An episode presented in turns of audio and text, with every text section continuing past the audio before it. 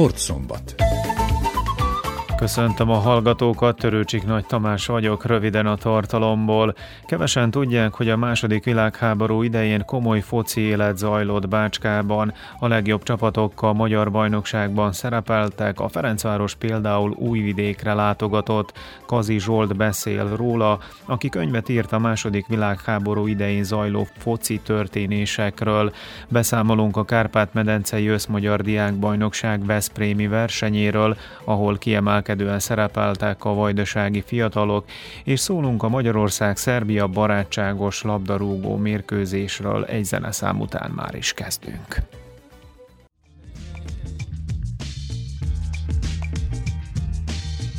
A közelmúltban jelent meg Kazi Zsolt Orami újságíró tollából a délvidéki fociál hallgatott időszaka, Bácska és Bánát labdarúgása 1941 és 1944 között című könyv, amely vidékünk sporttörténetének eddig ismeretlen epizódját tárja fel. A Tótfalui Logosz gondozásában megjelent kötet arra mutat rá, hogy a második világháború idején is volt sportélet, és kiemelkedő futbalisták szerepel szerepeltek a bajnokságban. A szerzőtől, Kazi Zsoltól először azt kérdeztük, hogy hogyan vetődött fel benne ez a téma, a riporter Miklós Csongor. Hát magát az ötletet egy a magyar szóban megjelent tíz évvel ezelőtti cikk adta. Én azt a cikket akkor nagy érdeklődéssel olvastam. A cikkben egy nyugalmazott újvidéki tornatanár, pásztor Géza nyilatkozott az újvidéki atlétikai klubnak a történetéről. Ott Géza bácsi a cikkben ugye terjedelmesen elmesélte a klub alakítását, illetve a klub későbbi tevékenységét, és én azt követően, ez 2012-ben volt, 12 februárjában, azt követően kezdtem el komolyabban érdeklődni a téma után, mivel hogy be kell, hogy valljam, hogy annak ellenére, hogy elég jól ismerem az itteni vajdasági délvidéki focit, de erről a korszakról én sem tudtam addig gyakorlatilag semmit. Mikor belegondol az ember furcsa, hogy mégis akkor is volt foci háborús évek. Hát nagyon sokan a könyv megjelenése után, nagyon sokan, mikor említettem nekik ezt a kiadványt, akkor sokan csodálkoztak is rajta, hogy, hogy a második világháború alatt itt nálunk fotbaloztak, hiszen itt mindenki azt hitte, hogy ha háború van, akkor itt állandóan lőnek, meg harcolnak, és akkor el kellett mesélnem az embereknek, hogy itt azért a Bácskában 1941 májusa és 44 mondjuk ősze közt azért relatív nyugalom volt, itt a magyar közigazgatás ideje alatt lehetett sportolni, és hát ahogy a könyvben leírtak, mutatják is, elég komoly sportélet is volt itt akkoriban. Tehát neki fogtál a kutatásnak, és ezek szerint jöttek elő adatok. Igen, igen, hát elkezdtem kutatni, ugye természetesen most a modern technikát használtam, én is az interneten kutattam. Legtöbbet, hát 99%-ban magyarországi magyar nyelvű oldalakon találtam ehhez adatokat, ugye különböző újságoknak az archívumát kerestem meg, illetve hát nagyon nagy segítségemre volt az MTI-nek a sportkiadás része, ahol hát ingyen fértem hozzá nagyon sok adathoz, nagyon sok mérkőzés beszámolóhoz. Hát így szép lassan gyűlt, a, gyűlt az anyag, és utóbb hát már annyi adatom volt, hogy kezdtem azon gondolkozni, hogy ezt a sok adatot rendszerezni is kéne, és akár ki is lehetne adni egy könyvformájában. Megjegyzem, hogy én ezért a magyar szóba menet közben én mindig írtam erről a korszakról jelentősebb mérkőzésekre, klubokról cikkeket, de hát az mégsem volt ugyanaz, ugye egy, egy napilapban nem lehet ugye mindent megírni, nincs rá hely, és akkor így jött az ötlet, hogy hát rendszerezzük ezt a rengeteg adatot. Ez meg is történt tavaly februárjában, és akkor utána kezdtem el gondolkozni azon, hogy oké, okay, megvan, gyakorlatilag kész van egy könyv, de hát ugye ehhez még kellett a kiadáshoz segítség is. És hát itt nagyon nagy szerencsém lett, hogy Tótfaluban, a Tótfalusi Labdarúgó Akadémián. Ugye megkerestem az ottani elnököt, Utasi Jenő atyát, aki úgymond a mi plébánosunk is itt Ormon, ő nem csak Tótfaluban lát el papi szolgálatot, hanem itt Ormon is, és akkor hát ő vele már régóta ismerjük egymást, és ő azonnal az ügy mellé állt, úgymond megtetszett neki a téma is, és akkor az ő segítségükkel sikerült aztán kiadnunk a könyvet. Mi neked ennek a kiadványnak a tanulsága? Tehát Milyen volt itt a foci annak idején, milyen kuriózumokkal találkoztál? Megmondom őszintén, leginkább azért is voltam azon, hogy kiadjuk ezt a könyvet, hogy a, az embereket megismertessük el a korszakkal, hiszen ahogy én nem tudtam el, úgy más sem tudott szinte semmit. Hát ugye, aki a régi Jugoszláviában született még ott, nevelkedett, azt tudja, hogy abban az időszakban ugye nem lehetett ilyen dolgokról beszélni, később talán már egy kicsit igen, de hát azért mi vajdasági magyarok erről a történetünknek, erről a korszakáról nagyon keveset tudunk, amit tudunk, azt is inkább ilyen negatív dolgok. Hát ahogy ugye kutattam, kutattam, akkor láttam én, hogy itt azért ez a 41-45 között azért itt egész komoly dolgok voltak. Ugye 41 tavaszán délvidéknek a Bácskai része visszakerült a magyar állam fennhatósága alá, és hát ugye ahogy ez megtörtént, akkor a Magyar Labdarúgó Szövetség szinte azonnal belekezdett egy olyan programba, hogy a visszatért Bácska labdarúgó csapatait integrálja a magyar bajnoki rendszerbe. Na most ehhez még azt tudnunk kell, hogy a második világháború előtt Európában, amit a, ami a focit illeti, ott teljesen mások voltak az erőviszonyok, mint most. Akkor Magyarország egy nagyhatalomnak számított labdarúgásban. Talán az öt legerősebb európai válogatott közé tartozott Magyarország. Ugye 38-ban a magyar válogatott VB döntőt is tudott játszani. Tehát itt a bácskai csapatok egy nagyon komoly ligarendszerbe kerültek bele. A magyar MB1 az Európa egyik legerősebb bajnoksága volt, és akkor hát itt azért a második világháború alatt, bármennyire is meglepő ez most így talán sokaknak, de itt egy nagyon komoly labdarúgó élet zajlott a Bácskában. Itt a vajdasági vonatkozásról mit lehet mondani, kik azok, akik mondjuk érintve voltak? Hát mindenféleképpen első helyen az újvidéki atlétikai klubot említeném meg. 1910-ben alapították az Egyesületet, az újvidéki magyarságnak a klubja volt, amíg volt. Hát ők, ők az NB1-ben szerepeltek a második világháború alatt. Három idényt játszottak végig. A magyar bajnokság élmezőnyében, illetve hát aztán még a 44-45-ös bajnokságot is elkezdték, de hát ott már a háború közben szólt, és ott csak két mérkőzést tudtak lejátszani. Hát az újvidékiek természetesen az első szezonukban, az első az NB1-es szezonukban akkor nagy nehézségekbe ütköztek, ugye akkor ő még csak a bennmaradás volt a cél, ezt sikerült is kivívniuk a 41-42-es szezonban is, azt követően már jobb eredményeket értek el. Az újvidéki csapat számára a 43-44-es szezon volt úgymond a csúcs, ami amikor az NB1-ben a hatodik helyet szerezték meg. Rajtuk kívül még a Szabadkai Vasutas atlétikai klubot emelném ki. Itt csak hozzátesszük, hogy atlétikai klubokat emlegetünk, de akkor az teljesen mást jelentett abban az időben. Így van, így van, akkor az, az teljesen más jelentett abban az időszakban. A Szabadkai Vasutas atlétikai klubról annyit kell tudni, hogy 1915-ben alapították, aztán az impérium váltás követően a király Jugoszláviában is egy egészen meghatározó csapatnak számított, akkor ők voltak a legjobb csapat Szabadkán. 41 áprilisa után pedig ők pedig az MB2-ben szerepeltek, egész ameddig lehetett, ők is három szezont játszottak a magyar második osztályban. Hát ők számítottak az ővidéki atlétikai klub mellett akkor a második legjobb télvidéki csapatnak. Velük kapcsolatban még annyit jegyeznék meg, hogy náluk kezdte a Nyers István is a pályafutását, aki aztán a háború, második világháború után komoly nemzetközi karriert futott be külföldön. Ő elkerült Milánóba az Inter csapatához, ott gólkirály is lett, illetve kétszeres olasz bajnoknak is mondhatta magát a milánóiakkal. És hát róla kapta nevét a Tótfalusi Akadémia. Így van, róla kapta, igen. Én is hát gyakorlatilag akkor ismertem meg Nyárs István nevét, amikor róla lett elnevezve a Tótfalusi Akadémia. Róla annyit kell még tudni, hogy a karrierje befejeztével, mikor a pályafutását befejezte, akkor egy darabig még Olaszországban volt, de 1980-ban visszaköltözött Szabadkára, és itt is hunyt el, és itt is van eltemetve. Nagyon sok jó képesű labdarúgó volt akkor itt a délvidéken. Én az újvidéki klub csapatából kiemelném Páfi Bélát. Ő egy nagybecskereki születésű játékos volt, a nagybecskereki Vojvodinában kezdett el focizni, ami az ottani magyarság klubjának számított annó. Komoly karriert futott be, ő egy komoly játékos lett az NB1-ben, a háború után volt is neki több ajánlata, hogy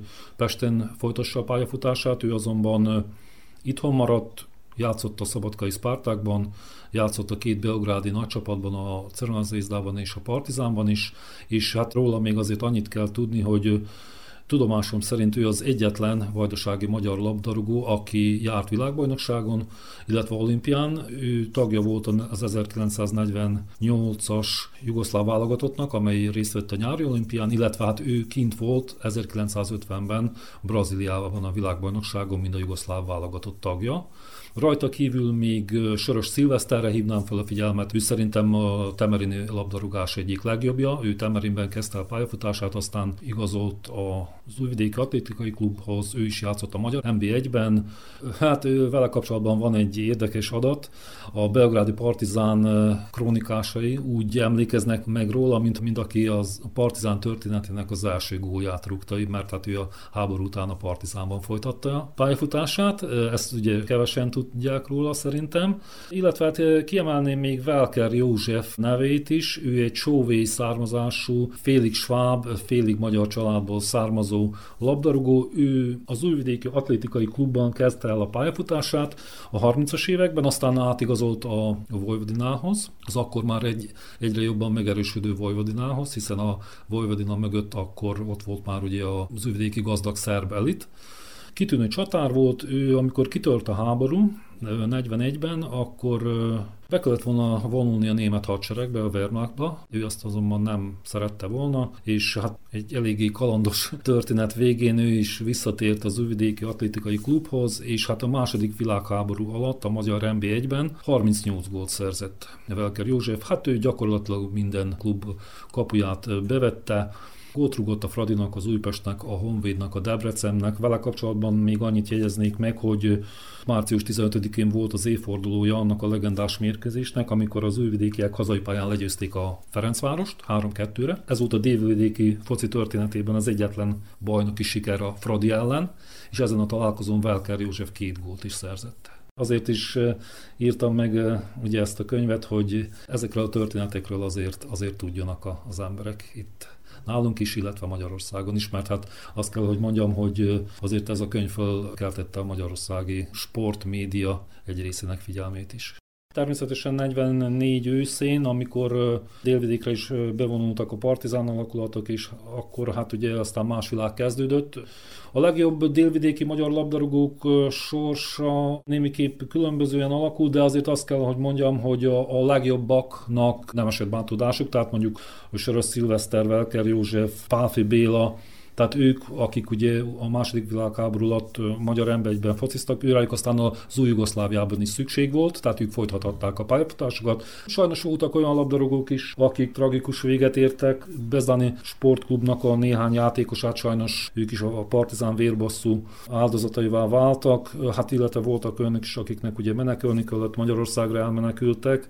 Ami a sportklubokat illeti, ott nagyon sok klubot megszüntetett az új hatalom, főleg Újvidéken és Szabadkán volt jellemző, ugye ott sokkal több csapat volt, ott nagyon sok csapatot megszüntettek, többek között az Újvidéki Atlétikai Klub is ennek a sorsára jutott 44 őszén. Kisebb településeken levő klubok, azok pedig hát folytathatták, csak természetesen az új hatalomnak tetsző új névvel, és hát ugye jelentős átszervezéssel.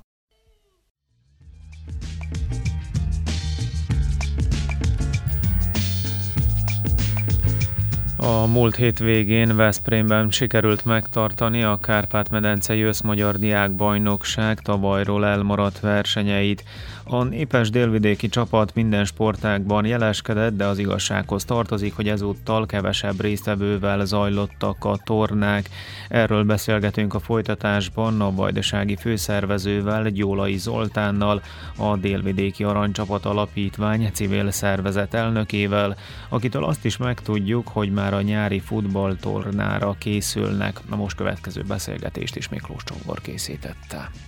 Ez a Covid helyzet, ez nagyon bekavart, ugye két évben nem is lehetett megtartani. Sikerült, ha nem is egy nagy verseny, de az is öröm, hogy megtarthattuk, mert ez egy, ez egy olyan célral indult meg, hogy nemzet egyesítés határok felett a sport, a kultúra és a hit eszközeivel. Na hát mi úgy gondoljuk, akik csináljuk ezt és szervezzük, én magam is, hogy mi ezzel járulunk hozzá a nemzetegyesítéshez, a diákokat sportoltatjuk. Meg is csináltuk, összehívtuk Veszprémben most ezt a versenyt. Erdélyből a Szováta jött, felvidékről pedig a Guta, azt hiszem mostan neve Kolárobó, azok jöttek el, meg mi 96-an. Szerencsére, amikor kitudott, hogy milyen létszámú delegációk tudnak jönni, akkor a szervezők biztosították különösen birkozásban és kézilabdában, birkozásban Dunajváros, Székesfehérvár és egy ősi nevű, úgy mondom, falunak a csapata, és a mi birkozóink így 60 birkozó volt. Tehát egy jó verseny lett. Kézlabdában 8 csapat versenyezett, ez volt a legminőségesebb eddig, mert volt négy jó csapat, és nagyon jó verseny volt. Elmondhatom, hogy délvidékről ez a 96 személy úgy jött össze, hogy volt újvidéki, temerini, magyar cselnyei, múzsai, adai, zentai, csókai, oromhegyesi, tornyosi, bogarasi, felsőhegyi, török kanizsai és magyar kanizsai. Azt vallom, hogy ez nem az én falum vagy városomnak kell képviselni délvidéket, hanem ami egész Horgostól Székely kevéig, akit el tudok ide vinni. Én nagyon jó tudom, én is faluba születtem, ott azért volt valamilyen lehetőség a magyar sportoknak még sportolni, de most egy szorványban, egy magyar csernyén, vagy tordán, vagy múzsnán, vagy tehát olyan helyeken, ahol nincs csapat, ahol nincs lehetőség a magyar gyereknek a csapatban játszani, mert az még lehet, hogy sportol, de a csapatsportokban a magyar gyereknek kevés szerep jut. Inkább a magyar gyerekek, különösen a tiszamenti gyerekek, ezek a egy az egybe abba a sportokba érvényesülnek, mint a birkozás, asztali tenisz, a sakban. Mondjuk köszönve ennek, hogy ilyen jó a birkozásunk, és hogy Adám most utóbbi években nagyon megindult, azelőtt is volt ez a gyerek leány kézilabda. Itt nagyon-nagyon minőséges csapatokkal tudunk menni mindig. Ez most is így volt. A csapat összeállása úgy volt, hogy az ENTA egész sakcsapata, úgy mondom, akik ebben a kategóriákban voltak, Váradi László edző vezetésével voltak, aztán voltak a múzsai kézlabdás lányok, akiket Dabit Natasa vezetett, a tornyosi lányok, kézlabdások, Nagyabonyi Enikő vezetésével, és a most már többszörös, legalább ötször megnyerte az ADA, a Csehkároly iskola csapatáként a Halász József korosztályos csapata, Bozsigy Boglárka is az eddigi e, vezetőjük Kis Sándor vezetésével most már komoly játékerőt képviselnek, és megnyerték most is a versenyt. Azon kívül ugye voltak még a birkozók, akiket Zörgő László az ENTA edzője vezette, és itt meg kell mondanom, hogy vittünk bírót és Lőrinc Rudolf, ő vezette az összes, az egész birkozó versenyt le, azon kívül meg kell köszönnöm és dicsérnem Bálint Zoltánt, aki a Kanizsai Birkozó Akadémia igazgatója, aki külön biztosított két járművet, birkozók azzal jöttek két mikrobusszal. És akkor még megmaradt ugye az asztali teniszezők, őket Hromis Szilvia, újvidéki tanárnő, aki Temerinben dolgozik, és már évek óta ő is ott van jelen a versenyeken. A város nagyon szépen fogadott péntek este, a polgármester köszöntött bennünket, jelen voltak az egyházi vezetők is, és a végén ugye Tolcsai Béla, ő gitározott, énekelt a műsorban, és az ismerős arcok tartottak koncertot a gyerekeknek, hát mondhatom, hogy mindenki, az egész eh, színház énekelt. Szombaton reggel megkezdődtek a versenyek, hát kézladban mondjuk négy kilométerre távolabb volt a régi Veszprémi sportcsarnokban, nagyon ideális körülmények között, hat csapat, plusz vasárnapra még hozzá kapcsolódott két helybeli csapat, a Veszprém 1 és 2, meg volt Guta 1 és 2, volt Szováta és volt Múzsa, Ada és Tornyos 8 csapat.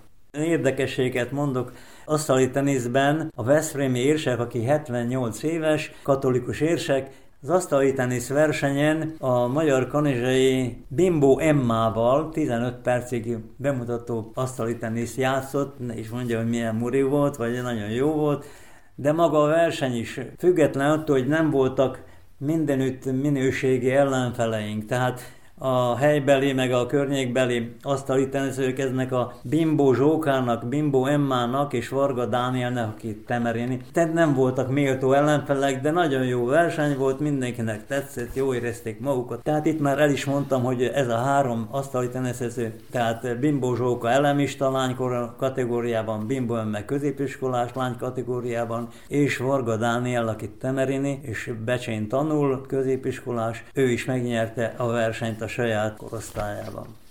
Sakban volt a környékbeli is, de többnyire helybeli is.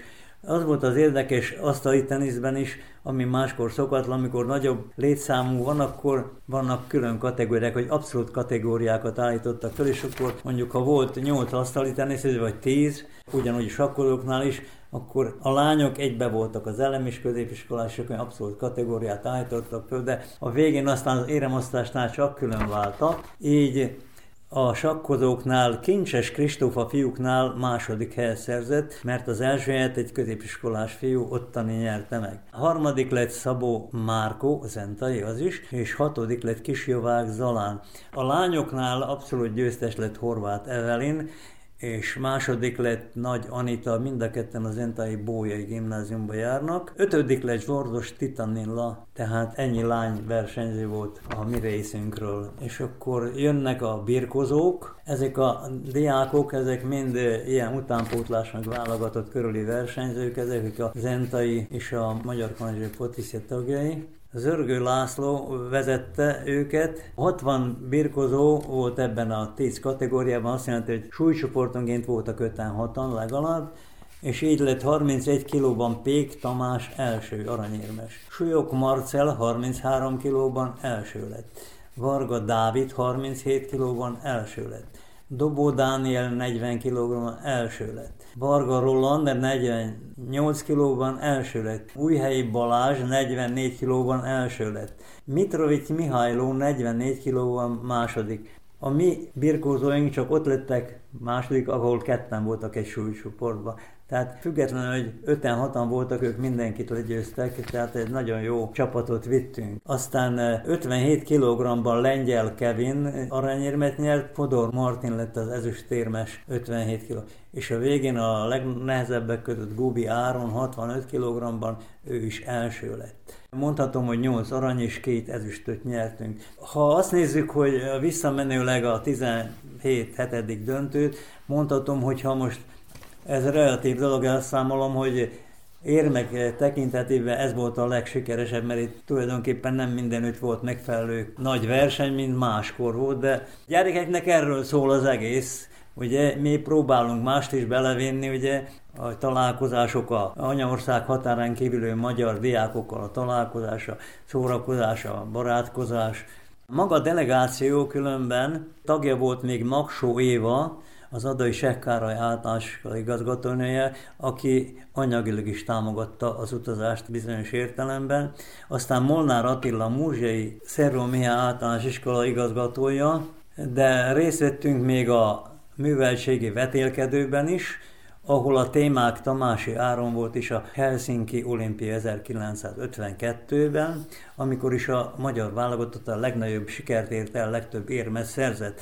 Ezek voltak a történelmi művelségi vetélkedőnek a témái. Itt eh, Szabó Lívia az entai tanárnő vezetésével az entaiak elsők lettek, nagy fölényel. Ők készülnek minden évben komolyan, az utóbbi tíz évben csak ő nyertek, bárki is jött. Eh, azon kívül még a utolsó szombat estén volt egy eh, művelédési műsor, amiben eh, fellépett Balunovics Anna verset mondott, és az Adai Aranykapu Műveledés Egyesület kopogtató tánccsoportja mutatta be a tudását.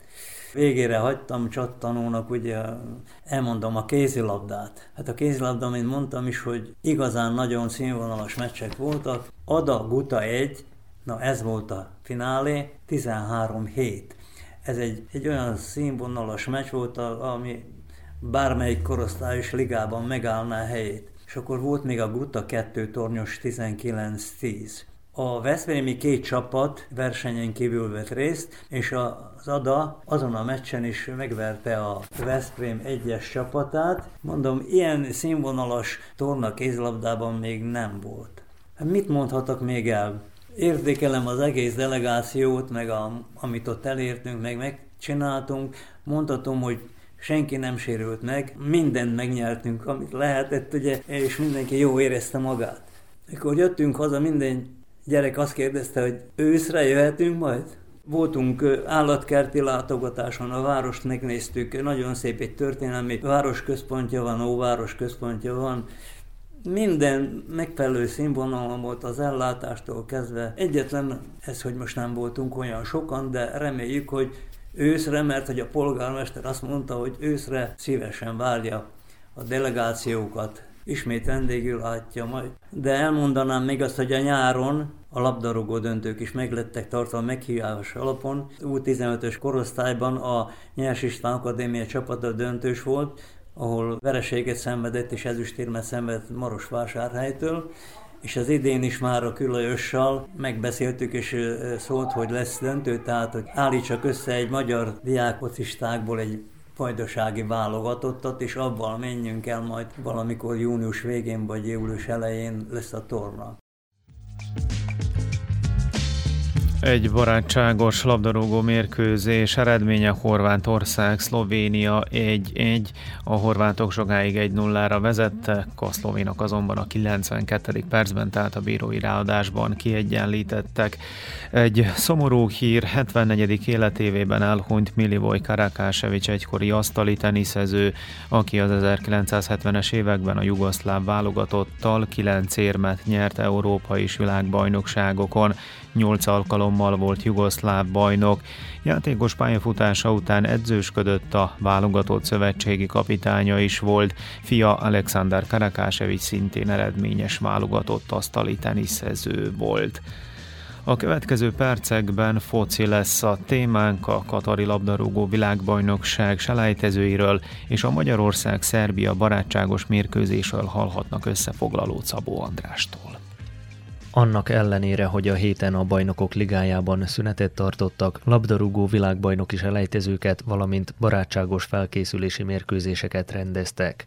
Magyarország és Szerbia csütörtökön játszott, és a magyar válogatott hazai pályán 1-0-ra alul maradt.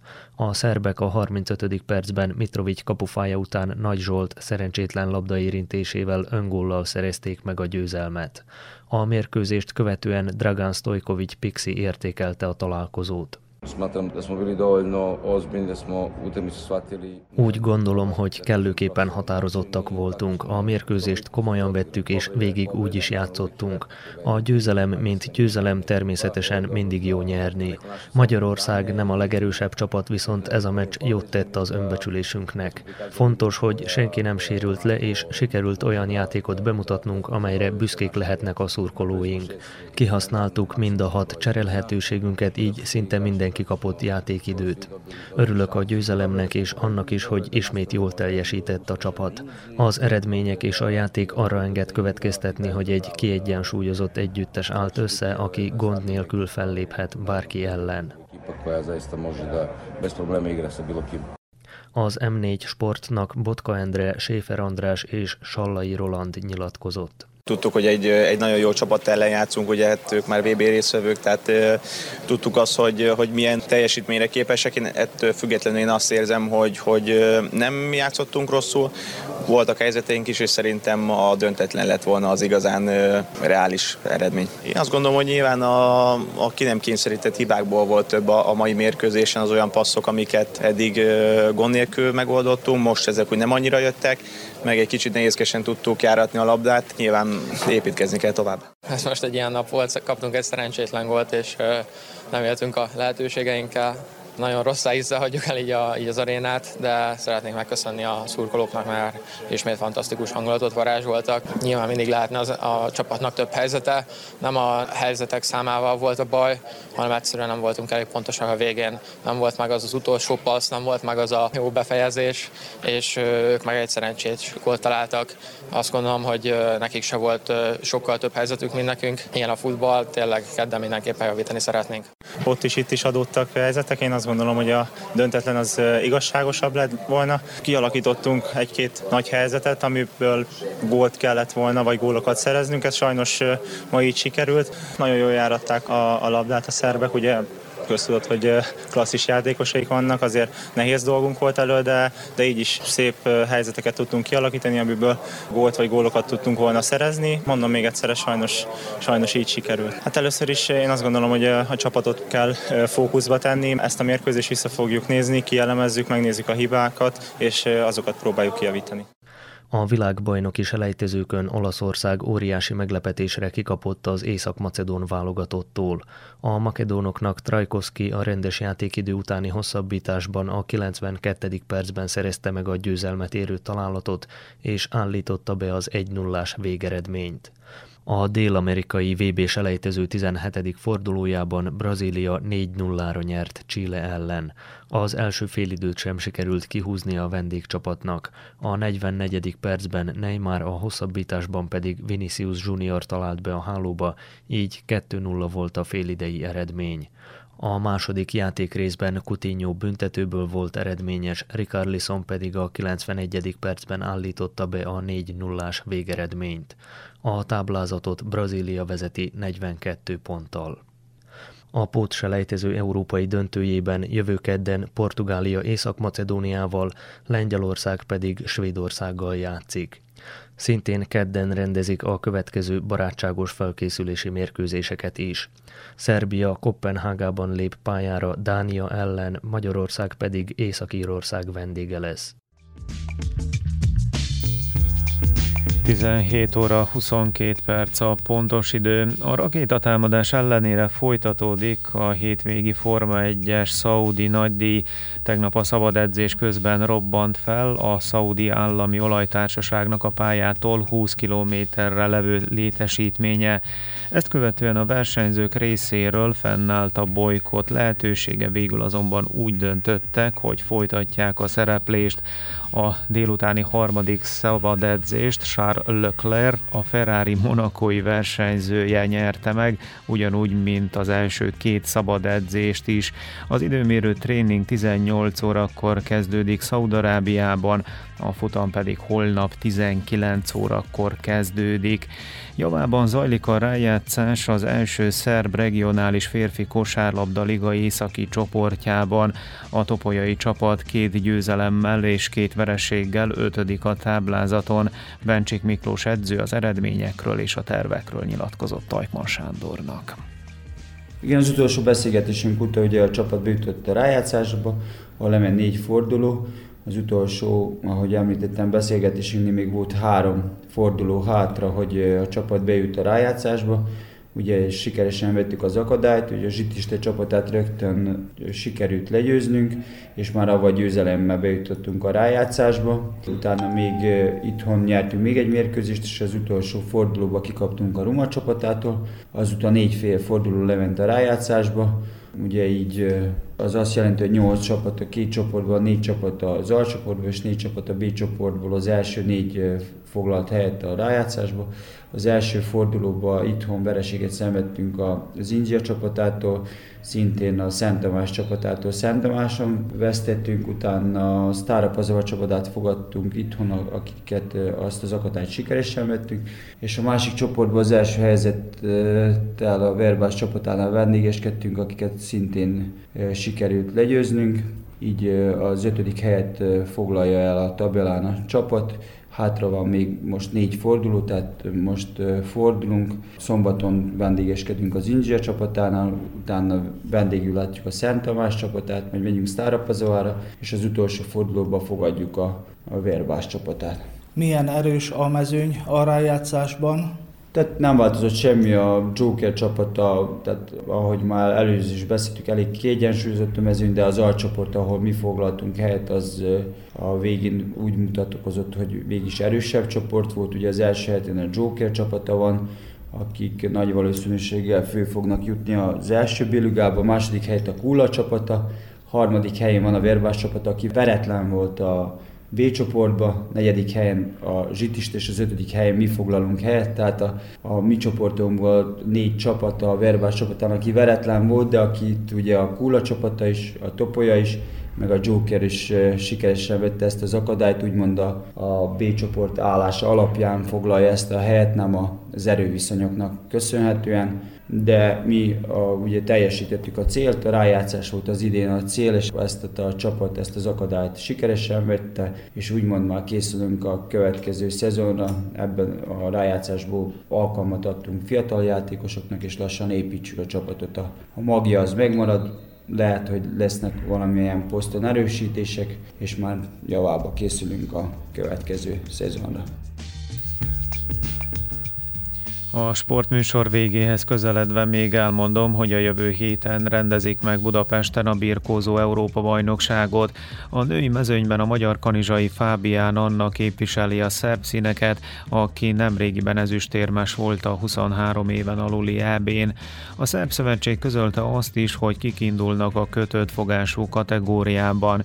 55 kg-ban Kolompár Sebastián, 63 kg-ban Perica Dimitrijevics, 67 kg-ban Nagy Sebastián, 72 kg-ban a honosított iráni Ali Arslan, 77 kg-ban Nemes Viktor, 82-ben Branko Kovácsevics, 87 kg-ban a tavaly Európa és világbajnok, grúz származású Zurabi Datunashvili, 98 kg-ban pedig az ugyancsak Grúziából honosított Mikhail Kadzsaja. Hétfőn a szabadfogású küzdelmekkel kezdődik az Európa-bajnokság, szerdán a hölgyek, pénteken pedig a kötött fogású birkózók is szőnyegre lépnek, tehát Budapesten. A sportszombat végén a kollégák nevében is Törőcsik Nagy Tamás köszöni meg a figyelmet, a műsor hamarosan visszahallgatható lesz az rtv.rs.hu címen. Fél hatkor a kül- és belpolitikai hír összefoglaló következik az Újvidéki Rádióban, addig egy zene.